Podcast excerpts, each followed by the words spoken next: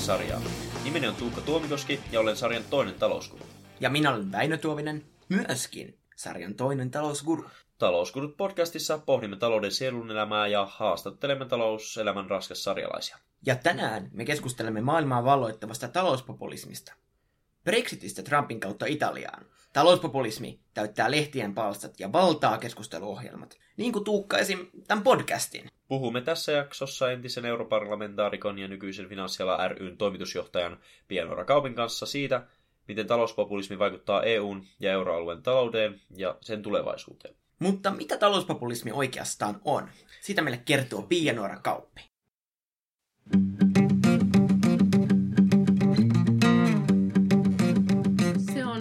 vallan tavoittelua väärin keinoin, valheellisin ja vastuuttomin keinoin. Ja, ja mä luulen, että jopa populististen liikkeiden ja, ja puolueiden johtohahmot tietävät toimintansa vastuuttomuuden, mutta he tekevät sen silti vallan tavoittelun äh, niin kuin nimissä. Et sitä se mielestäni eniten on. Ja, ja tuota, se on ratsastamista niillä, niillä helpoilla ratkaisuilla, mitkä, mitkä tuota, saavat ilman mitään perusteluja kansan tuen.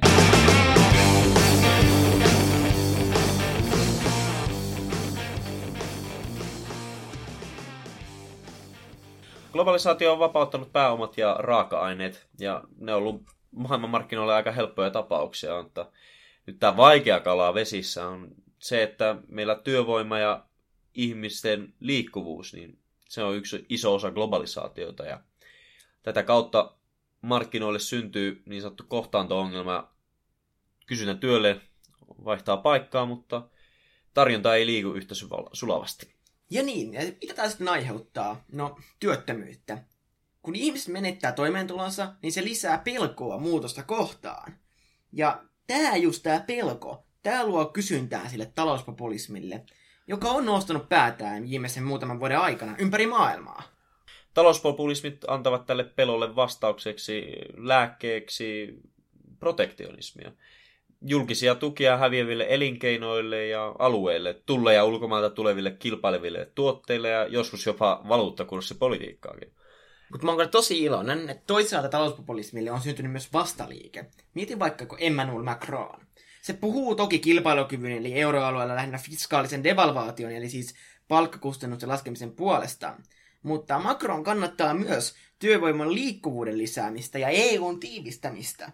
Macron on esittänyt, että jokaisen eurooppalaisen pitäisi osata puhua vähintään kahta Euroopassa käytettyä kieltä. Ja tiedätkö, mun mielestä tämä on tosi hyvä pointti, varsinkin kun sitä täydentää erilaisilla kulttuurien tuntemuksella, koska ehkä yksi isoin niin kuin, este työvoiman liikkuvuudessa siinä, että sä lähdet vaikka tekemään duuni Saksaan tai Britteihin, on se kielimuuri. Briteissä ehkä vähän pienempi, Saksassa vähän isompi, mm. mutta näin. Kyllä, se on, fakta on juurikin se, että nyt ne, jotka muuttavat ulkomaille, ovat hyvin todennäköisesti korkeasti koulutettua tai korkeassa sosioekonomisessa asemassa, mikä aika lailla periytyy siitä, että näillä henkilöillä on juuri ollut valmiudet ja mahdollisuus päästä koulutukseen, jossa niitä työvoiman liikkumuuden muureja ja esteitä puretaan, eli juuri esimerkiksi kieltä ollaan opittu paljon paremmin. Vähemmän koulutetuilla ja köyhimmillä on sitten taas heikommat edellytykset hyödyntää tätä globalisaation tuomia etuja ja liikkuvuutta, jotka on oikeastaan aika isojakin etuja monelta kantilta ajateltuna. Totta kai tämä porukka sitten alkaa nähdä sen globalisaation uhkana. Jos, jos ihminen ei saa joltain asialta etuja ja vaikka työpaikat katoaa ja tulotaso heikkenee, niin onhan se nyt aika lailla niin kuin vaikea perustella sitä, että ihmiset aina haluaa jotain etuja, ja tässäkin aletaan pohtimaan semmoisia vaihtoehtoiskustannuksia, että, että jos itselleen sitä laarin ei ala satamaan mitään, niin kannatetaanko sitä sitten? Joo, just näin. Ja kun me nyt ollaan näitä tulevia taloustieteilijöitä, niin mehän, mehän ajatellaan, tykätään ajatella kaikkea tosi taloustieteellisesti. Kyllä. Ja taloustieteellisesti ajatellenhan on näin, että just tämä porukka, tämä porukka, mikä on joutunut niin kuin pelkojen alle ja syrjäytynyt työelämästä, niin tämä luo kysynnän sille populismille. Ja niin kuin sanotaan, niin kysyntä synnyttää yleensä tarjontaa. Ja Jenkeissä esimerkiksi Donald Trumpin. Ja monestihan se on just näin markkinoilla, että se, joka ehtii ensimmäisenä sinne markkinarakoon, sillä on ihan valtaisa etulointiasema muihin verrattuna. Talouspopulismin kelkkaan ensimmäisenä hypänneet, ne voi voittaa perinteisesti puolueet. Vaikka perinteet puolueet alkaisikin sisällyttämään politiikkansa kansaa mielistelevää populistista sävyä. Katsotaan esimerkkejä. No tietysti Donald Trump, se valtasi itse republikaanit Jenkeissä. Mitä tapahtui Ranskassa?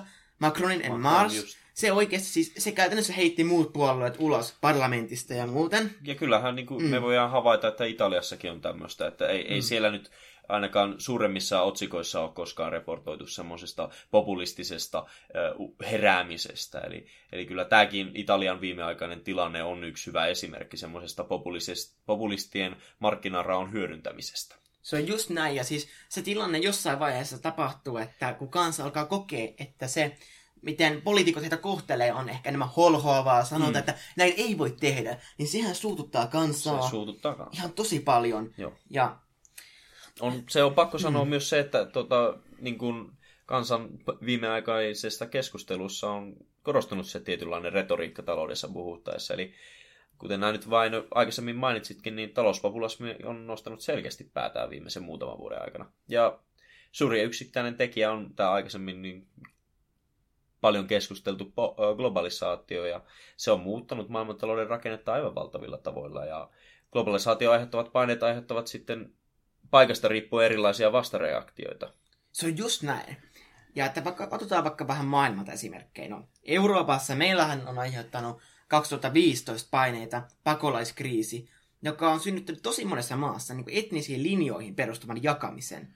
Ja taas Jenkeissä, kun mitä siellä tapahtuu, niin siellä se, että teollisuus siirtyy globalisaation myötä halvempiin maihin, mm. no eikä Kiinaan, mm. pikkuhiljaa muihin maihin, Intiaan, Intia, just joo. näin. Ja Afrikka on seuraavaksi teollistumisen kohteena. Tietty myös mm. tämä niin kuin, äh, Aasian, itäisen Aasian, tuota, mm. esim. Taimaa ja Vietnam, just nekin, näin. nekin on viemässä nyt Kiinalta tuotantoa pois, eli sinänsä niin kuin Amerikasta siirtyy myös näihin paikkoihin. Se on just näin, että mähän kävin ostaa tänään kuudet kuulokkeet, ja mä olin aina tottu niissä lukea, että se on made in China, mutta nyt ei enää. Nimittäin nämä on tehty Taimassa, että Joo. nämä on oikeasti, tämä tämä maailman globalisaatio toimii tällä tavalla ja se, se pelottaa ihmisiä. Niin, eli onko, onko, tull, onko odotettavissa, että Kiinassa tapahtuu tämmöistä populistista? Totta. Koska niin kuin, mieti, kun sehän tuotanto nyt on tietyllä tavalla karkaamassa, että aletaanko sielläkin niin kuin keinotekoisesti säätelee esimerkiksi palkkatasoja.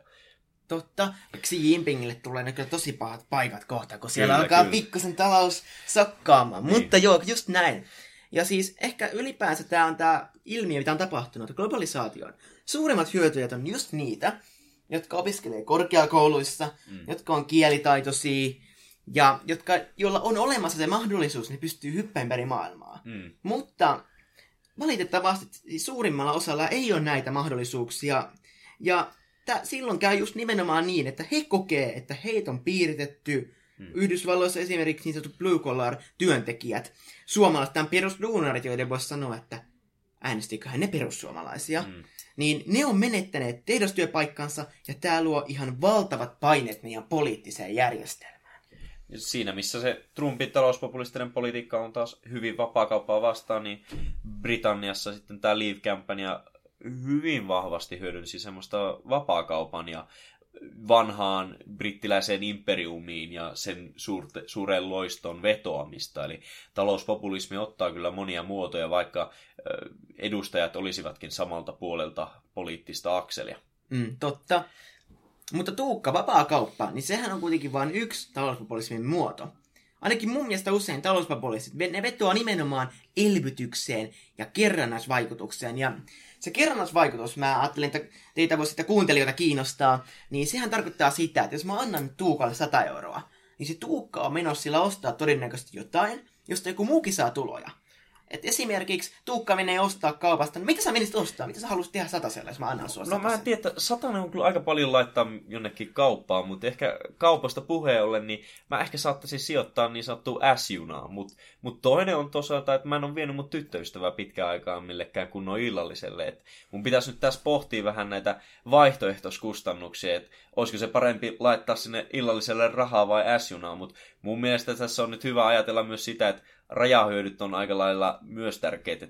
Mä en ole vähän aikaa vienyt tuota tyttöystävää illalliselle, niin kyllähän se nyt varmaan kohta odottelee sitä, että se rajahyöty olisi tässä tapauksessa aika suuri. Niin, just näin, että siis jos Kela on oikeasti jossain, että pitkäänkaan päässyt illalliselle, ja sitten kutsut illalliselle, niin ei se nyt mikään kämäinen illallinen voi olla. Että... Ei todellakaan, ja, ja, ja jos mä olisin sitten päinvastoin vienyt joka viikko se illalliselle, niin ehkä se ei niin paljon haittaisi se, että mä jätän kutsumatta tai, tai se yksittäinen illallinen ei enää tuokkaan samanlaista rajahyötyä kuin ne ö, ensimmäiset kerrat. Mutta kello jos tulisi joku, joku italialainen, mm. jolla olisi viisi tähteä rinnassa ja se tulisi sanoa sille sun tyttöystävälle, että kuule tuu mun messiin, että mennään joka ilta syömään viiden tähden illallinen tonne ja näin. Vähennä, yritätkö nyt viitata johonkin reaalimaailman ilmiöön? Yritän, kuten huomasitkin. Viittaan tällä hetkellä nimittäin just tähän talouspopulismiin. Eli siis talouspopulismi, mä ajattelisin, että näin, että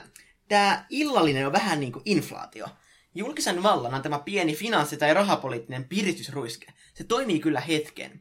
Yllättävä, joko kysynnästä tai vaikka sitten rahan määrästä markkinoilla johtuva inflaatio, se johtaa siihen, että meidän reaalipalkat alenee, mikä saa yritysten johdon tajumaan, että oho, meidän voitot kasvaa, me voidaan investoida. Mutta niin kuin yritykset, eikä myöskään palkansaajatkaan, ne ei ole tyhmiä.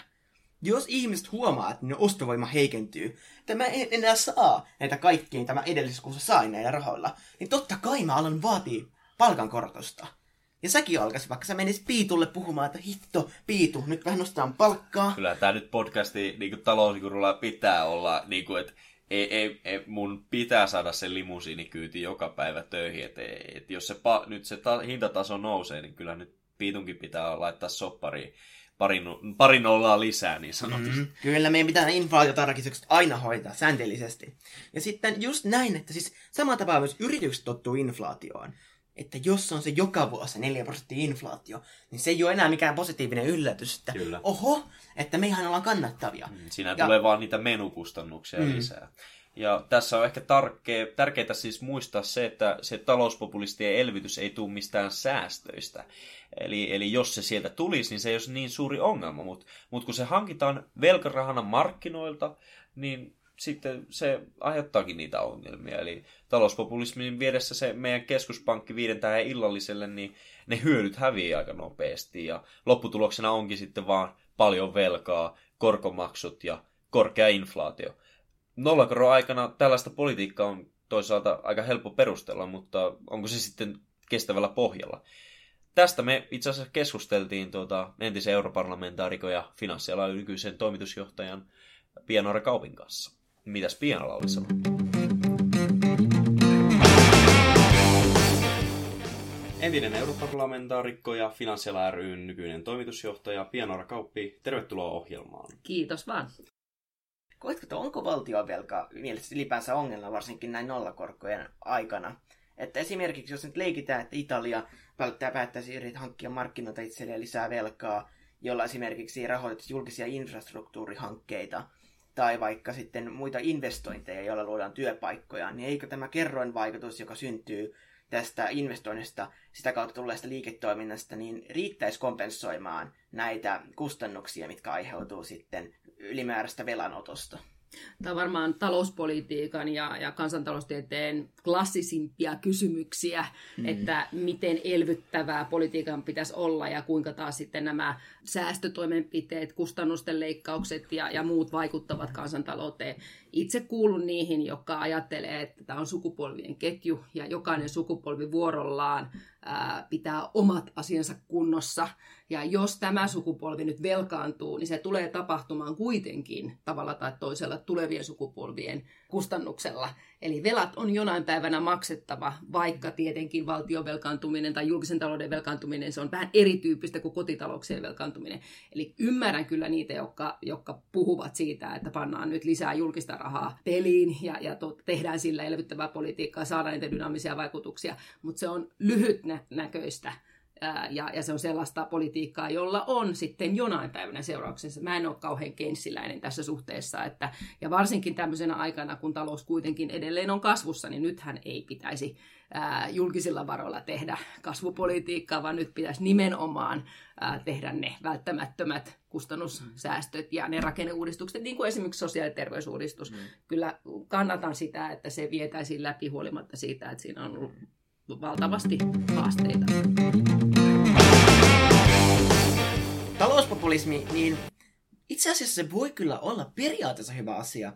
Jos mietitään vaikka, että talouspopulismihan aina kritisoitaan instituutioita, ja joskus ne instituutiot oikeasti, ne voi olla vääristyneitä, mm. ne voi suosia joitakin, ja se kritiikki on ihan oikeeta. Kyllä, on, vaan, on ihmisluonne vaan tehdä joskus huonoja päätöksiä. Se on totta ja on tärkeää, kun demokratia pyörii, sillä meillä on oppositio olemassa. Mm. Ja esimerkiksi Britanniassa tämä NHS-terveydenhuoltojärjestelmä tai USA verotus, ne on just tällaisia asioita, mitkä ka- mitä kaikki ei oikein koe oikeudenmukaisiksi Kyllä. ja toimiviksi. Ei. Ja just niin, että valtiotieteilijöiden näkökulmasta talouspopulismi on oiva työkalu siinä, että ihmisille tärkeitä asioita tuodaan demokraattisen keskustelun agendalle ja se, se tuukka lisää järjestelmän legitimiteettiä, jos löytää hyviä puolia tästä jutusta. Mm. Mutta entäs mitä sitten sille legitimiteetille käy, kun siis lupauksia ei välttämättä saadakaan enää pidettyä? Et lupasivathan nyt Britanniassa esimerkiksi nykyinen ulkoministeri Boris Johnson ja Michael Gove Brexit-vaaleissa, että EUn jäsenmaksuista säästyneet rahat, niin ne voitaisiin ohjata suoraan juuri tähän paisuviin sairaanhoitomenoihin, mutta bussi, bussi, toisin kuin bussien kylissä sanottiin, niin tällaista ei ole luultavasti luvassa. Itse asiassa Tuukka, sä oot ihan oikeasti oikeassa. Että talouspopulismiin määrittävä piirre on, että kun päästään toteuttamaan lupauksia, niin itse asiassa niiden lunastaminen käy yleensä merkittävästi pidemmän tien kautta, kun niitä ennen vaaleja lupailtiin että kuitenkin peiliin katsominen jätetään välistä ja sitten samalla syytetään oppositiota tai byrokratiaa tai jotka hallituskumppaneja, että he heittää meidän rattaisiin kapuloita ja että äänestäkää noin nurin, että noi pilaa kaiken. Hmm. Vaikka oikeasti se syy löytyisi omista vääristä lupauksista. Kyllä. Tämähän on vaikka Briteissä. Siellä kaavailtiin, siellä fantasioitiin, oli märkiä unia siitä, millainen tulee olemaan maailma sen jälkeen, kun Britit lähtee EUsta. No millainen se maailma on? Rule the waves. Mä, mä luin jonkun jutun, että tällä hetkellä on se pelkoa, että kun Britit lähtee EUsta, se johtaa siihen, että ruokakaupasta loppuu ruoka, lääkkeet voi loppua muutamassa viikossa. Ja tää, siis se on tää, just tää katastrofi. Ja kaikki, kaikista paras asia tässä jutussa oli, tämä oli niinku, tota, Brexit-ministeriön oma raportti, että sinällään niinku, aika niinku varmaan jopa puolueellinen, puolueellinenkin lähde, mutta tuo suna ja sun niin kuin, kauhuskenaario oli oikeasti vastaavaan keskitason niin kuin, skenaariot. Se ei ollut edes pahin mahdollinen tapaus. Ja tällä hetkellä ollaan kyllä ajamassa aika lujaa sellaiselta jyrkänteeltä alas, että et, on, onko tuo edes se, niin kuin, mitä tulee tapahtumaan. Se on just näin. Ja siis sitä, mitä mä oikeasti myös, pitää muistaa, kun puhutaan vähän tässä Briteistä, niin sehän on tehnyt paljon muitakin haasteita, koska tähän liittyy paljon juttuja. Esimerkiksi se, että EU-kansalaiset saa jäädä Britteihin, mm.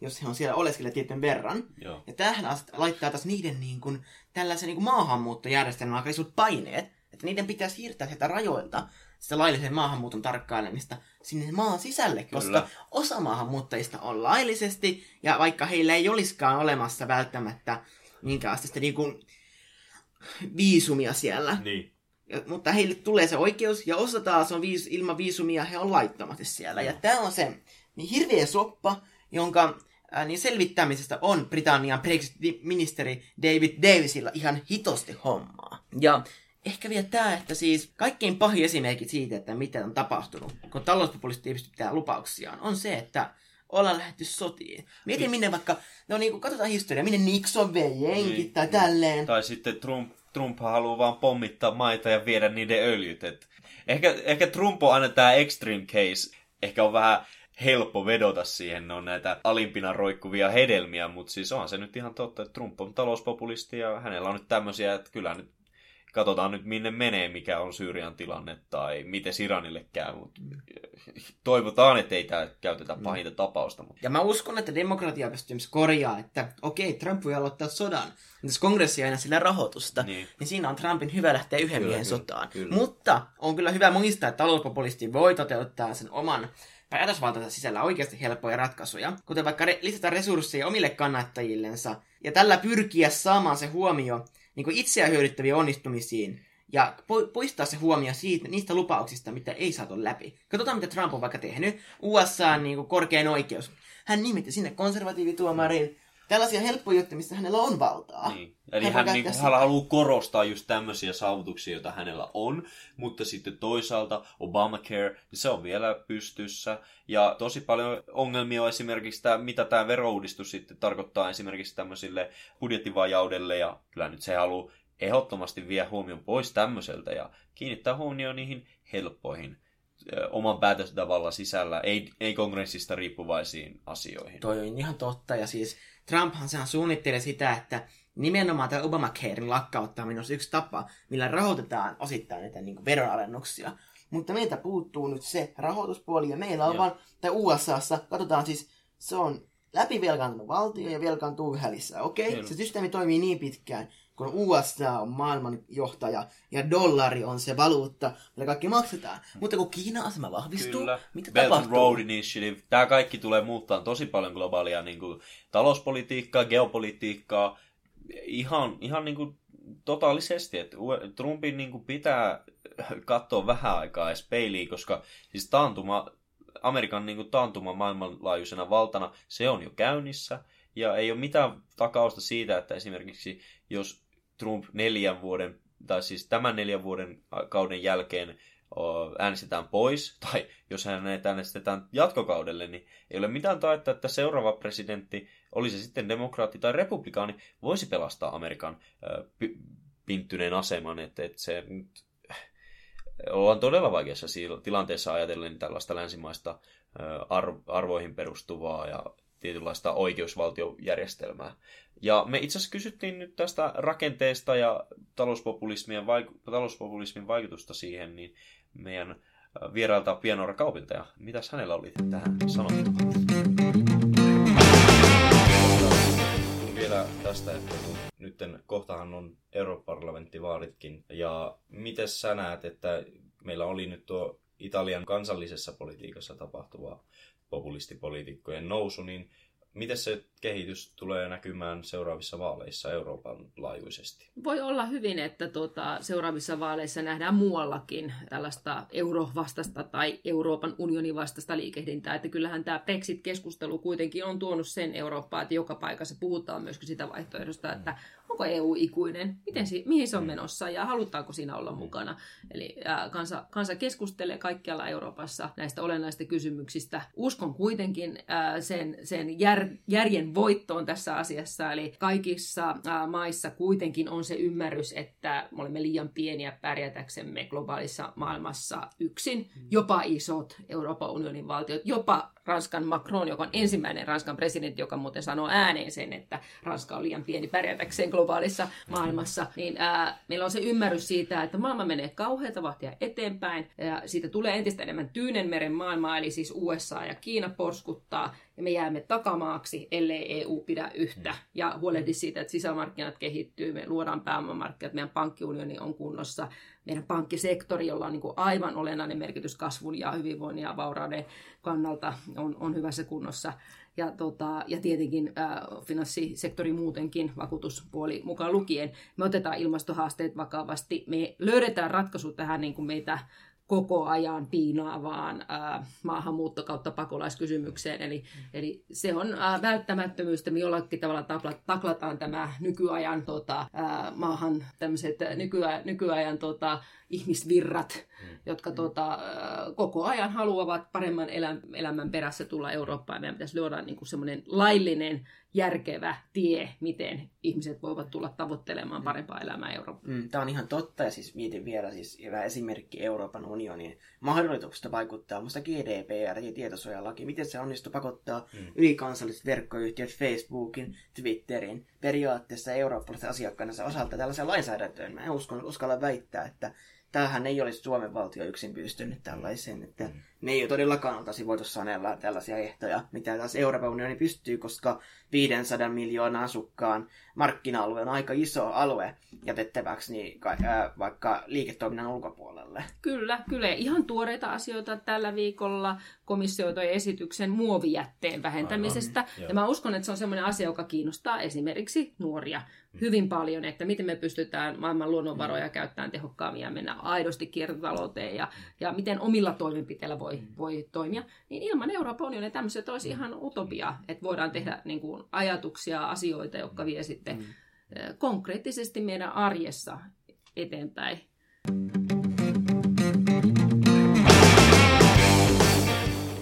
Talouspopulistien yhteiskuntakritiikki on siis sinällään arvokasta, sillä se, se tuo epäkohtia keskusteluun. Niitä uusia ideoita, tuoreita ideoita, kuten perustulo, joka tulee opiskelijaliikkeestä. Ongelmat ovat yleensä käristettyjä toisaalta. Pahempia kuin todellisuudessa. Mm, maahanmuuttoa käristetään, velkaantumista käristetään, tietynlaisten teollisuuden alojen merkitystä korostetaan, niin kyllä sieltä talouspopulismin sanojen syvältä merkityksestä löytyy tietynlainen totuuden jyvänen. Ja tähän totuuden jyväseen meidän poliitikkojen pitäisi tarttua ja pitäisi kiinnittää huomiota. Totta. Ja, mutta se on kyllä pakko sanoa, että populistit, mun mielestä ne löytää enemmän ongelmia kuin niiden ratkaisuja. Sori, tää oli tällainen perussoinismi, mutta siis on oikeasti tosi helppoa osoittaa ongelmat. Sillä se tuo äänestäjille sen fiiliksen, että hei, toi kaveri ymmärtää just mua ja mun huolia. Ja tämä on musta tosi tärkeää, koska moni kokee, että poliitikot on etääntyneet jonkinlaiseksi eliitiksi pois tavallisen kansalaisen huolista. Ja just tässä vielä auttaa se tehokeino, että kun asioita kärjistetään, yksinkertaistetaan ja toistetaan. Trump toistaa puheessaan monta kymmentä kertaa jonkun asian eri muodoissa. Ja Voissa... asiat niin kuin yritetään muotoilla mahdollisimman yksinkertaisesti. Mm. Päätetään lauseet vaikka negatiiviseen verbiin, negatiiviseen sanaan, jotta se kuulostaa paljon synkemmältä sen, sen äh, puheet. Se on just näin, että Trumpin niin kuin, voiton ja sen aseman avain on se retoriikka. Hmm. Se kuvaa ehkä enemmänkin kuin niitä faktoja, niin sitä tunnetta siitä, että miltä niistä unohdetuista ruostevyöhykkeen ihmistä tuntuu, kun he tajuu elintasonsa hmm. laskeneen. Ja faktat, ne jää tässä toissijaisiksi. Mutta ei ketään kiinnosta, koska jos liian monella on se fiilis, että heitä pelottaa, se on se päällimmäisen tunne ja tunteet menee enää yleensä faktojen yläpuolelle tällaisissa tilanteissa. Ja ratkaisuksi, miten niitä on? No, Trump tarjoaa ratkaisu osittain paluta vanhoihin kultaisiin aikoihin. Tämä on tosi mielenkiintoista. Joku teki tutkimuksen ja kysyi, että milloin oli Jenkkien mielessä kultaiset ajat? Ja eniten, niin kuin, mitkä, mitä, mitkä oli republikaanien mielestä Jenkkien kultaisia aikoja? Ne vastaukset, niiden hajonta oli jättimäistä. Mm. Joidenkin Trumpin kannattajien mielestä kultaiset ajat oli 1850-luvulla, joiden mielestä 1900-luvulla, joidenkin mielestä nimenomaan toinen maailmansota, ja se, kun pommitettiin Japania, oli tämä hieno kohokohta, joidenkin mielestä... Tämä on hauskaa kyllä. Hauskaa kyllä. Joo, mutta sitten joidenkin mielestä 70-80-luku, 80-luvun kasinotalous ja kaikki nämä. Mitäs demokraatit sitten? Mä luulen, että demokraatit, ne on itse asiassa musta keskimäärin kaikkein tyytyväisimpiä, että heidän mielestään. Mm. Ne on niin optimistisia, että me ollaan nyt paremmassa tilanteessa, missä me oltiin historiassa. Niin, no se varmasti liittyy tämmöiseen arvokeskusteluun, mutta myös, myös veikkaisin, että se, se olisi kuitenkin lähempänä nykyaikaa kuin kauempana historiassa. Uh, demokraattien kuitenkin tämä arvopohja on aika lailla uh, niin kuin, uh, progressiivinen, eli haetaan tämmöistä muutosta oli se sitten Bill Clintonin ajat, jolloin oikeasti niin kuin oli presidentin suosio korkeammalla kuin melkein koskaan Yhdysvaltain historiassa, tai Barack Obaman aikakausi, niin, niin monella tapaa mä veikkaisin, että ne olisi lähempänä nykyaikaa. Mm, mutta just tämä on se avain, että halutaan palata menneeseen. Mm. Ja mitä lukikaan Trumpin punaisessa lippiksestä? No, Make America Great Again. Eli oikeasti siis tämä näyttää sen, että meidän populistit, ne ratsastaa tietyillä jutuilla, ja ne on tosi usein just sitten, että asiat oli ennen paremmin. Kyllä. Tämä näkyy taloudessa erityisesti. Mutta, Mutta onko meillä Suomessa tällaisia puolueita? Kyllä. Meidän asiantuntijalla oli tähän myös sanottavaa. Eli kuunnellaanpa Pianora Kaupin mielipiteitä Suomen talouspopulisteihin. Miettimään, että onko meillä talouspopulistisia, niin kyllähän meillä sitä itse asiassa nykyeduskunnastakin löytyy mm. mun mielestäni. Ja meillä on olemassa puolueet, jotka ratsastaa sillä, että he peruvat hallituksen tekemät kaikki päätökset, Kyllä. joka minun mielestäni on mm. lähtökohta. Se on Aivan. hyvä esimerkki siitä kategorisesta asioiden tuomitsemisesta Joo. ja siitä, että jätetään käsittelemättä se, ne syyt, minkä takia jotain toimenpiteitä lähdetty tekemään. Mm. mm. Ehkä mä, mä, totta kai puolueella on aina vaaliohjelmansa ja ylipäätään mm. vaaleihin liittyy paljon populismia. Mm. Eli vaalipopulismi on oma ilmiönsä. Mä väitän, että ei mm. semmoista mm. puoluetta olekaan, jolla ei ole mitään semmoista mm. vaalipopulismin esiintymää Niin. omassa ohjelmassaan, että Mm. yleensä pyritään löytämään sellaisia asioita, joihin kansan on helppo tarttua. Mutta sitten jos katsotaan pitkässä kaavassa pi- pidemmän aikaa Suomen historiaa, niin kyllähän kaikki eduskuntapuolueet ovat kuitenkin sitten Mm. käyttäytyneet vastuullisesti, kun ne päätöksen aika on tullut. Kyllä. Siis a- asiasta riippuen tietenkin, mutta Mm. ei ole yhtään puoluetta mielestäni tällä hetkellä eduskunnassa, joka olisi kaikissa asioissa ollut vastuuton. Mutta eroako se sitten? Eli kuitenkin puolueethan voidaan jakaa tietyllä tavalla vasemmisto-oikeisto puolueiksi, niin onko siinä eroa vasemmisto- ja oikeiston talouspopulismilla? No ei, ei mielestäni semmoista fundamenttieroa ole, että populistisia kantoja löytyy molemmilta, Mm. molemmilta laidoilta. Ehkä se jako oikeisto ja vasemmistoon alkaa olla ehkä vähän mennyttä maailmaa sekin, mutta tota, ennen kaikkea on kyse siitä, että aina puolueiden sisällä on yksilöitä, jotka Joo. näkevät tällaisia ratkaisuja. Ja sitten tietenkin mä oon äh, mahdollisimman vähän objektiivinen ottaa siihen kantaa, että kuka Suomesta parhaan Niin. vastuun kantaa, Kyllä. että siihen mulla löytyy kyllä, kyllä selkeä vastaus, että mikä, mikä puolue on tätä yhteiskuntaa vienyt vastuullisesti Niin. eteenpäin, mutta mä olen varma, että kun kysyisi Väinöltä, niin se vastaus saattaisi olla toinen. Niin, kyllä. Eli, eli tota, ää, näin, näinhän se menee, että, että jokainen omalla tavallaan kantaa vastuuta. Kyllä.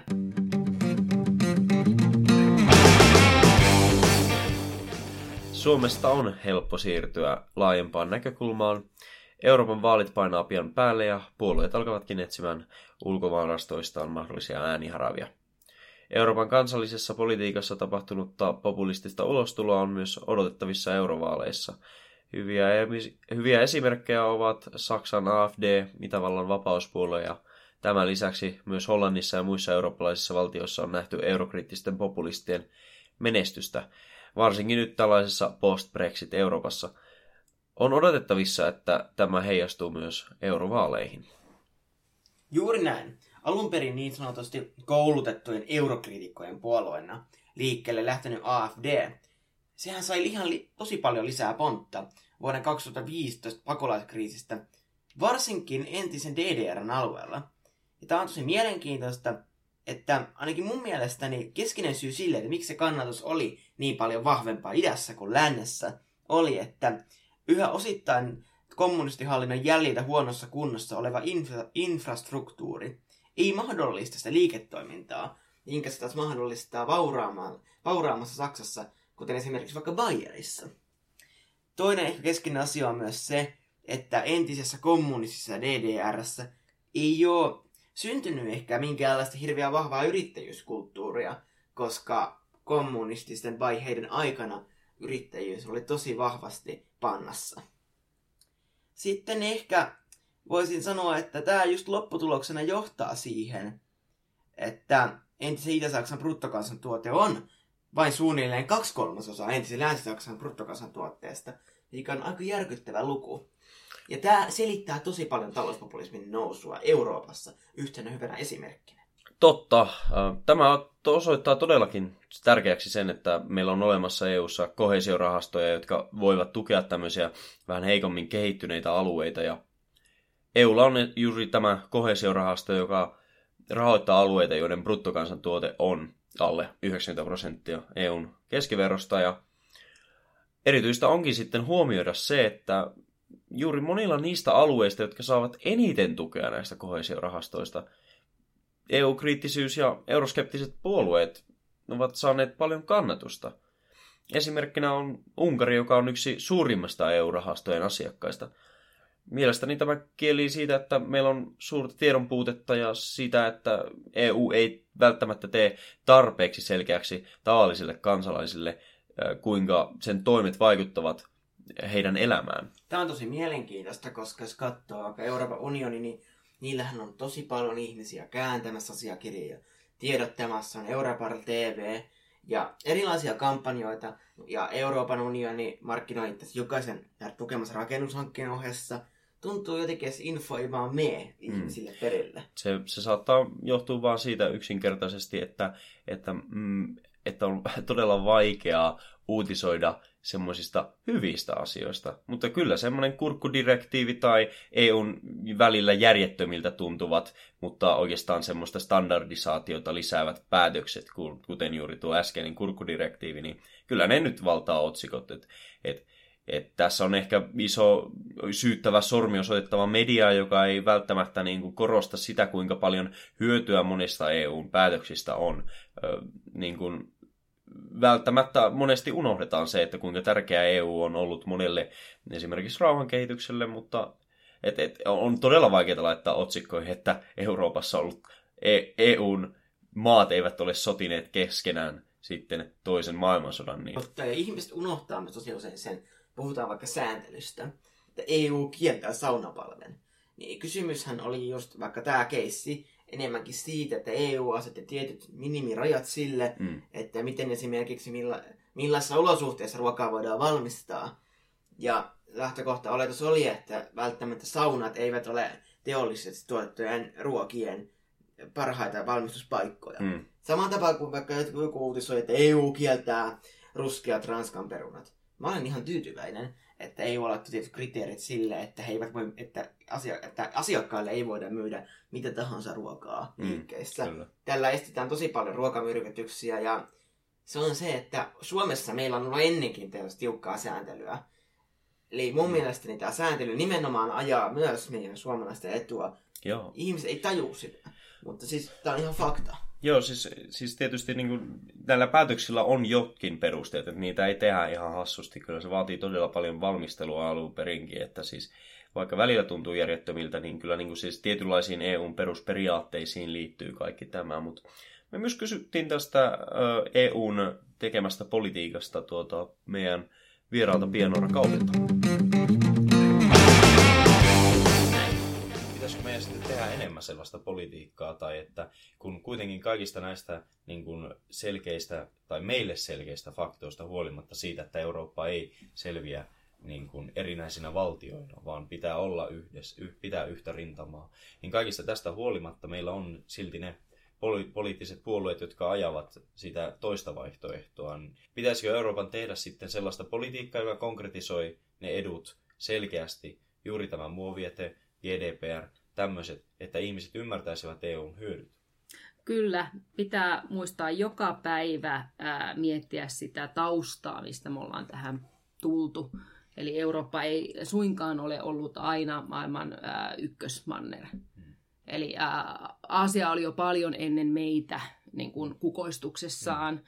Eurooppa oli sitten myöhempien aikojen tulija ja Yhdysvallat tietenkin meidän jälkeemme. Mm. Mutta nyt tässä on käymässä sillä tavalla, että, että kuten tuossa jo äsken sanoin, että me taannutaan ja me emme enää niin kuin pääse eteenpäin mantereena. Meidän kansat Euroopassa ää, jäävät syrjään siitä kaikesta hyvästä kehityksestä, mitä maailmassa tapahtuu, ellei meillä ole puolesta puhujaa. Se voi olla vain Euroopan unioni, niin kuin isossa kuvassa se voi olla vain Euroopan unioni tai joku sen kaltainen. En sano, että tämä poliittinen instituutio unioni tällaisenaan on, on ainoa vaihtoehto, mutta jonkinlainen poliittinen järjestelmä tarvitaan, joka on totta kai mielellään demokraattinen, pohjautuu oikeusvaltioon, jossa on, jossa on tota, agenda niitä asioita, mitä eurooppalaiset yhdessä haluavat tehdä. Kaikkia asioita ei pidä viedä sinne Euroopan tasolle, vaan, vaan niin kuin subsidiariteettiperiaate, eli tämä läheisyysperiaate, että hoidetaan sillä tavalla asiat, missä ne on tehokkainta hoitaa, ja osa asioista pitäisi viedä vielä lähemmäksi kansalaisia, eli jättää joko kokonaan omaan yksityis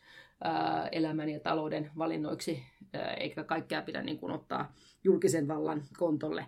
Mutta kun me muistetaan se, että me lähdettiin liikkeelle siitä, että Eurooppa oli pahiten maailmansotista kärsinyt manner, ja sotien jälkeen lähdettiin rakentamaan tätä unionia, minkälainen se tänä päivänä on, niin ei se ole sanottua, etteikö me nähtäisi uusia sotia Euroopassa, mm. jos ää, meillä ei ole tämmöistä yhteistä pöytää, missä päätetään asioita ja missä pystytään niin kuin viemään yhteistä, yhteistä agendaa eteenpäin. Eli tavallaan se vaihtoehto pitää aina muistaa, mm. että, että jos meillä olisi unionia, niin mitä meillä sitten olisi. Niinpä, mm. kyllä. Ja, ja sen takia on aika vastuutonta olla ainakin esittämättä sitä vaihtoehtoa ja, ja puhua EU-eron tai EUn tuhoamisen puolesta. EU. Moninaisuudessaan yhtenäinen. Tämähän on tämä kuuluisa Euroopan unionin käyttämä slogan. Ja tässä on tosi paljon perää. Itse asiassa tosi mielenkiintoista ajatella, mutta siis Eurooppa on siinä mielessä paljon harvinainen. Meillä on paljon pieniä kansallisvaltioita Euroopassa. Toisin kun katsotaan vaikka Jenkkejä, no, tai ylipäätään, sori, jenkit on vähän huono ilmaisu, Pohjois-Amerikka, tämä oli tällainen hyvin USA-sentrinen ilmaisu. Tai sitten jos katsotaan esimerkiksi Etelä-Amerikkaa, Afrikkaa ja, tai Aasiaa, niin valtiot on keskimäärin pinta-alaltaan suurempia, mitä Euroopan valtiot on. Meillä on hirveä liuta erilaisia valtioita Euroopassa. Tämäkin siitä huolimatta, että näissä kaikissa ma- mantereissa on se, se kulttuurillinen diversiteetti ja eri kansojen määrä, niin ei se poikkea valtavasti Euroopasta. Että siellä on kansoja, jotka kaivaisivat kansain, sellaista samanlaista kansainvaltioita. Mm. Se on just tämä, että tämä nationalismi, niin sehän on tosi vahvasti nimenomaan eurooppalainen, eurooppalainen aate. Mm. Ja mä itse en koe, että tässä on välttämättä mitään ristiriitaa tämän federalismin kanssa täysin. Koska EUhan on kansallisvaltioiden Kyllä. liitto. Ja, mutta me tarvitaan kansallisvaltioiden liitto, koska fakta on se, että me elämme maailmassa, missä isot pelaajat tekee päätökset, ja EUlla on ainoana eurooppalaisena toimijana ehkä Saksan ja Ranskan ohella, ja Brittien, Britit tosin lähtee EUsta, että se on nyt vähän oma keisinsä, mutta on ainoa niin kuin, mahdollisuus olla vakava kansainvälispoliittinen pelaaja.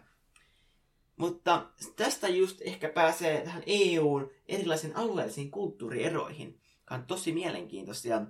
Meillä on olemassa alueita, missä on tosi vahva kulttuuri, vaikka yrittäjyyden suhteen, vahva bruttokansantuote. Ja sitten meillä on paljon sellaisia alueita, missä on heikompi. Esim, mä voin antaa esimerkkinä tämän mun oman kotiseudun, just Pohjois-Pohjanmaa Oulu, jossa niin kun, varsinkin esimerkiksi herätyskristillisyyden kautta ja tämmöisen luterilaisen työn etiikan, niin työmoraalin kautta niin on siis semmoinen yrittäjyyden arvostus on ihan eri tasoilla kuin esimerkiksi entisissä, e, itä, tai siis entisissä kommunistivaltioissa ja Itä-Euroopassa. Eli just siellä on tosi isot yrittäjyysverkostot vaikkapa lestadiolaisilla, ja, mutta, ei, mutta se kääntyy ihan niin kuin, myös niin kuin, niin kuin tuota, muihinkin pohjois-pohjanmaalaisiin. Että siellä on kyllä semmoinen perinne olemassa, ja, ja se on luonut semmoisen rikastuttavan positiivisen kierteen. Sä oot ihan oikeassa Tuukka, ja siis oikeasti mä sanoisin, että alueiden välisiä eroja ei selitä pelkästään se infra, mm. vaan myös se kulttuuri. kulttuuri. Ja nyt niin kuin kiinalaista sananlaskua lainatakseni, anna miehelle kala ja ruokit hänet päiväksi. Opeta hänet kalastamaan ja, ja ruokit hänet loppuelämäksi. Niin lähtisin siitä, että EU ei pidä pelkästään lapioida ei. rahaa alueelle, vaan sen pitää keskittyä niihin kulttuuriongelmien löytämiseen. Kyllä, Onko jo. jollain alueella olemassa sellainen alisuoriutumisen tai niin kuin yrittäjävastaisuuden kulttuuri, niin. ja miten me voitaisiin kannustaa alueita sellaiseen aktiiviseen kulttuuriin, että siellä olisi yrittelijäisyyttä ja rohkeutta tehdä asioita. Mutta tässä on sitten iso haaste siinä, että mi- miten niin kuin voidaan välttää just tuo populistien sitten vastalause tälle, että jos Euroopasta tulee semmoisia projekteja, jotka kannustaa semmoiseen kulttuurin muovautumiseen, jotta esimerkiksi taloudellinen aktiivisuus tai yrittäjyyskulttuuri kasvaisi, niin reagoitko jotkut toisenlaiset, reagoitko jotkut maat ja niiden poliitikot tietyllä tavalla negatiivisesti siihen, että ne lausutaan yläpuolelta, että on se aika lailla vaikeaa keinotekoisesti tietoisesti tuota, lähteä niitä kulttuurillisia perinteitä muuttamaan. Et, et monesti tuntuu esimerkiksi siltä, että Etelä-Euroopassa ollaan vähän rennommalla asenteella liikkeellä, kun tullaan esimerkiksi työntekoon verrattuna ö, pohjoiseurooppalaisiin maihin. Se on stereotypia, mutta mun mielestä tutkimuksissa on osoitettu se, että, että tietyllä tavalla tehdään vähemmän töitä ja eläköidytään varhaimmin, niin semmoinen että, että jos me yle, ylhäältä alettaisiin sanelemaan semmoista luterilaista ty, ö, työmoraalia myös näihin maihin, niin tulisiko sieltä semmoista vastalausetta? Tässä on mielenkiintoinen kokeilu. Mä välillä mä olen ajatusleikkinä miettinyt, että mitä tapahtuisi, jos ää, yhtäkkiä joku tekisi päätöksen, että Kreikan hallinta siitä, että suomalaisia virkamiehiä Kyllä. ja saksalaisia virkamiehiä mä luulen, että se voisi johtaa aikamoisiin protesteihin mm. siellä, että vaikka että sinne tulisi joku kaveri, joka alkaisi vaatia verojen maksua yeah. ajallaan, alkaisi vaatia ihmisiltä aktiivista hakeutumista työelämään, niin. ää, laittaisi selkeät limitit ihmisten velkaantumiselle, suomalaiseen tyyliin esimerkiksi lainakatot sinne. Mm. Mä luulen, että siinä menisi hetki, niin meillä olisi kuule mielenosoitteet kadulla. Mutta onhan meillä jo nyt. Ja nytkin meillä on. Niin, siis just ja, niin. Ja se, ja Kaikki se peri... vihaa troikkaa. Niin, ja, ja se... sitä, että mitä, mitä ehtoja me laittaa niin, niin. just EKP-komissio ja Niin, sitten meillähän on, meillähän Kyllä, on jo näin. ne saksalaiset ja suomalaiset virkamiehet sieltä EU-koneistosta. Ehkä vähemmän suomalaiset, mutta ainakin se mielikuva on siellä monissa Etelä-Euroopan maissa, että justiinsa Saksa, Ranska, tämmöiset suur-Euroopan valtiot, niin niiden paikalleen laittavat virkamiehet sanelevat monella tapaa heidän kansojensa tulevaisuuden, vaikka ne ei olekaan tuota, tämmöisessä kansallisissa parlamenteissa. Et tuo on todella kiinnostava ajatusleikki ja- tietyllä tavalla eh, ehkä, ehkä semmoinen United States of Europe-mallinen tuota, liittovaltiosysteemi, jos se joskus vaikka Macronin ajamana meille Eurooppaan tulee, niin että, että luultavasti tämä olisi se, mitä, minkälaisia vastalauseita siitä vastaan esitettäisiin. Se on totta, ja jos miettii toisinpäin, että jos niin kreikkalainen poliitikko heitettäisiin Suomen hallintoon, niin. mä luulen, että suomalaiset vihaisivat sitä kaveria lopulta ihan Niin. hemmetin paljon, Mm. halusi heivata se ulos. Mm. Ihan siitä syystä, että toimintatapakulttuurit on tosi erilaisia. Niin. Ja tämä on tosi mielenkiintoinen, mutta tämä mielenkiintoinen ajatus, eli tämä, ja että miten vahvoja nämä erot on. Joo. Jotenkin uskomatonta, että toisi jossain mielessä, että Suomi ja Kreikka on samassa Mm. valuuttaunionissa Niin. jäsen, koska Et- me ollaan niin erilaisia Niin, valtioita. Niin. Et, et, et se, että, että tässä ehkä pitää ottaa huomioon se Euroopan altruistiset motiivit, että et, et me ollaan yritetty, ja siis se syy, miksi me ollaan alun perin edes niin kuin otettu tämmöisiä, ehkä koska Kreikkakin on ollut niin kuin ihan alkujen aluksikin tuota, paljon niin kuin Länsi-Eurooppaa taloudellisesti kehittymättömpi valtio, niin se on se just sen kuilun kaventaminen. Mutta onko se kuilu pelkästään niissä tilastoissa vai kavennetaanko myös sitä kult- kulttuurillista kuilua, koska eh, jos sitä ei tehdä, niin sitten se kuilu kavenee tilastoissa vain keinotekoisella ja eh, ulko, ulkoa tulevalla rahalla. Mm. Se on juuri näin, että kulttuuri, sehän on tosi keskeinen asia, mikä ratkaisee myös, tämä on tosi niin kuin joidenkin mielestä tämä on tosi ikävästi sanottu, mutta kyllä se ratkaisee tosi paljon siitä alueen menestymisestä. Kyllä. Et, no, Niin ja sitten sit, sit Mm. ehkä että semmoiset vanha, vanhat kokemukset, historia. Historia on suuri osa sitä kulttuuria ja sitä sellaista kansallista identiteettiä. Niin monesti semmoinen äh, paha historia, historia, jossa on niin sorto, niin se voi, se, jos sitä ei käytetä voimavarana tulevaisuuteen, että me halutaan olla parempia kuin ennen, niin sitten siihen voidaan lannistua. Ja musta tuntuu, että esimerkiksi tämä finanssikriisi ja äh, semmoinen korruption kokemukset on, on luonut monella tapaa niin kuin justiinsa Etelä-Euroopan maihin semmoisen äh, tuota, noidankehän. Et, et, et siellä ei, ei enää ole samanlaisia valmiuksia nousta ylös kuin ö, Pohjois-Euroopassa. Sama Itä-Euroopassa, että siellä on se kommunistihallinnon historia, joka, joka vieläkin vaikuttaa oikeastaan mentaliteettiin siellä. Luottamus kanssakansalaiseen on paljon heikompi kuin esimerkiksi Suomessa. Juurikin näin. Mutta mitä mieltä Pia Noora on talouspopulismin syistä? Tästä me keskustelemmekin Pia Noora Kaupin kanssa. Ylipäänsä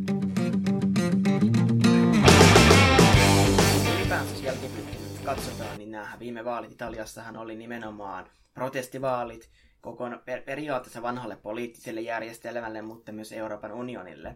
Koetko, että millä eri asioilla on tämän, tämän asi- tuloksen kanssa ollut tekemistä, että onko esimerkiksi Etelä-Euroopan nuorisotyöttömyys tuonut viiden tähden liikkeelle paljon ääniä, ja jos on, niin millaisilla keinoilla meidän pitäisi nyt pyrkiä ratkaisemaan näitä vaikka nuorisotyöttömyyteen liittyviä ongelmia Etelä-Euroopassa? Tota, ehdottomasti olet oikealla jäljellä. Eli jos palataan pikkasen vielä niin kuin yleisemmälle tasolle, ja, niin hyvin monet ongelmat politiikassa tänä päivänä johtuvat siitä, että globalisaatio on edennyt. Ja globalisaatio on tuonut valtavasti hyvää kansakunnille. Eurooppa on ollut suuri hyötyjä, Suomi on ollut suuri hyötyjä ja kansakunnat niin kuin kokonaisuudessaan ja satoja miljoonia ihmisiä on noussut absoluuttisesta köyhyydestä. Mutta meillä on ää, niissä maissa, jotka ovat hyötyneet, niin meillä on välinputoijia, meillä on syrjäytyneitä, meillä on ihmisiä, jotka ovat pudonneet kelkasta. Ja tämä ongelma ei ole niin kuin kansantalouksien välillä, se ei ole esimerkiksi Euroopan tai Kiinan tai USA tasolla, vaan se on meidän sisällämme. Eli meillä on Suomessa alueita, jossa on vakavia työttömyysongelmia. Meillä on ää, niissä maissa, joissa erityisen vahvoja on populistipuolueet, niin meillä on ää, syrjäytymis, niin kuin syrjäytyminen ja, ja nuorisotyöttömyys ja, ja maahanmuuttokysymykset, tällaiset niin kuin kansakuntaa sisältäpäin nakertavat ongelmat on kasvaneet. Ja mä väitän, että yksi suuri syy esimerkiksi Trumpin nousuun, että Trump äh, pystyi äh, nousemaan Yhdysvaltain presidentiksi, oli se, että hän tavoitti juuri ne, jotka ovat pudonneet kelkasta ne äh, niin kuin wastelands, tällaisten niin kuin, äh, jättöalueiden asukkaat, joiden kotikunnasta, kotikaupungista on ehkä teollisuus lähtenyt Aasiaan, on tuota elinikä jopa niin kuin lyhentynyt, ei enää tämä koulutuksen kautta eteneminen yhteiskunnassa toimi. On niin kuin monella tapaa se tulevaisuuden kuva muuttunut heikommaksi. Niin se vaikutti siihen, että kun Trump juuri nämä väestön osat pysty tavoittamaan, niin hän pysty nousemaan valtaan. Sama UKissa, eli tämä Brexit-äänestys, niin kuka äänesti Euro, Euroopan unionin jäsenyyden jättämisen puolesta? Ne oli nimenomaan ne tyytymättömät, jotka ovat jääneet siitä globalisaation kelkasta. Ja sama on Italiassa. Eli siellä erityisesti nuoret, erityisesti nuoret ää, työttömät ovat kannattaneet ää, viiden tähden liikettä ja, ja tätä Pohjoista liittoa. Eli, eli äh, äh, meillä on niin kuin tavallaan ehkä näillä vakiintuneilla puolueilla äh, siinä iso haaste, että miten me saamme se globalisaation hyödyt ja edut, josta koko maailma on niin kuin hyötynyt, niin miten me saadaan jaettua ne siellä kansakunnan sisällä tasaisemmin. Ja, ja tämä tulee ehkä viiveellä Suomeenkin, että meillä ei vielä ole niin kärjistynyt tilanne, vaikka meilläkin valitettavasti syrjäytyneiden määrä lisääntyy ja, ja nuorisotyöttömyystilannekin on edelleen vakava, niin meillä ei ehkä vielä samalla tavalla ole asiat kärjistyneet kuin monissa isoissa Euroopan unionin jäsenvaltioissa. Olisiko sulla mitään konkreettisia ehdotuksia siihen, tai onko mitään, mitä esimerkiksi Euroopan unioni on tekemässä sen puolesta? Tietysti meillä on jo aika hyvät mekanismit näiden rahastojen muodossa, jotka tukevat niin kuin, jätettyjä alueita, mutta esimerkiksi nämä puuttuvat pitkälti Amerikasta, mutta entäs miten Britanniassa sitten, kun ero tapahtuu, että mitkä on ne mekanismit, jotka pitäisi globaalisti ottaa käyttöön esimerkiksi ö, kauppasopimusten yhteydessä? No kyllä mä uskon siihen, että ää, kuitenkin ennen kaikkea ne ratkaisut pitää löytää kansallisella tasolla. Mm. Eli ää, siinä mielessä en ole Eurooppa-federalisti, mm. että sosiaalisen Euroopan haasteita pystyttäisiin tehokkaimmalla mahdollisella tavalla EU-tasolla ää, voittamaan. Ne kysymykset on kuitenkin niin erinäköisiä mm. esimerkiksi Suomessa, vaikkapa Kainuussa kuin sitten Kataloniassa Joo. tai Etelä-Kreikassa, että ää, mä toivoisin, että siinä löytyisi sellainen, ää, sellaisia kansallisia ratkaisuja, jotka sitten veisi asiaa eteenpäin. Yksi erittäin tärkeä tulee olemaan Suomessa tulevalle hallitukselle jäävä sosiaaliturvauudistus. Mm. Eli mehän ollaan nyt tänä hallituskautena kokeiltu perustulomallia. Ja mä olen vakaasti sitä mieltä, että perustulo jonain päivänä tulee muodossa tai toisessa. Ja sillä pystytään ehkä nimenomaan sellaisia tilanteita auttamaan, jossa sitä täyspäiväistä työpaikkaa ei ole saatavissa, mutta on kuitenkin mahdollisuus tehdä jonkin verran töitä, on mahdollisuus jonkin verran hankkia sitä elantoa kodin ulkopuolelta ja, ja sitten lopu, lopussa pitäisi tulla tietenkin sitten julkisen vallan ja, ja hyvinvointiyhteiskunnan vastaan. Eli mä uskon, että tämä sosiaaliturvauudistus Suomessa tulee olemaan iso sen syrjäytymisen vähentämisen ja, ja tuota, nuorisotyöttömyyden ää, taklaamisen osalta. Kiitoksia paljon, että pääsit tähän podcastiin käymään. Pia Kauppi. Ja siis tosi mahtavaa, saatiin hyvä keskustelu käyntiin talouspopulismista. Ja sitten saa nyt nähdä, että mihin suuntaan nyt mennään ja millainen hallitus saadaan Italiaa vai pidetäänkö siellä kohta uudet vaalit. Kiitos teille Tuukka ja Väinö tosi kivasta keskustelusta ja mä toivon, että te olette ainakin niitä, jotka pitää vastuullisen politiikan puolta niin Euroopassa kuin täällä Suomessa. Kiitos paljon. Kiitoksia.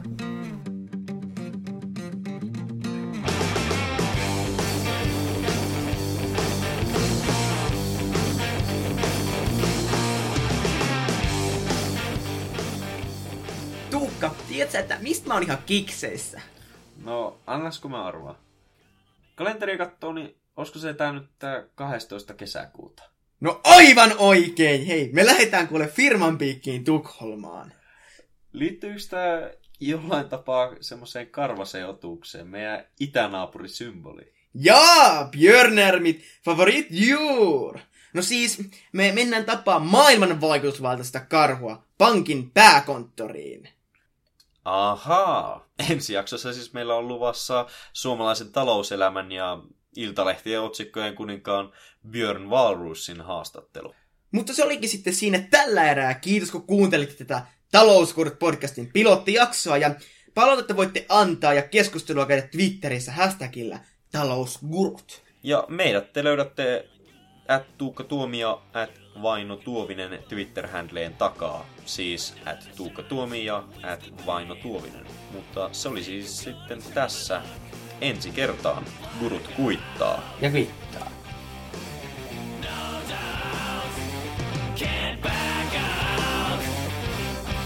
We're gonna.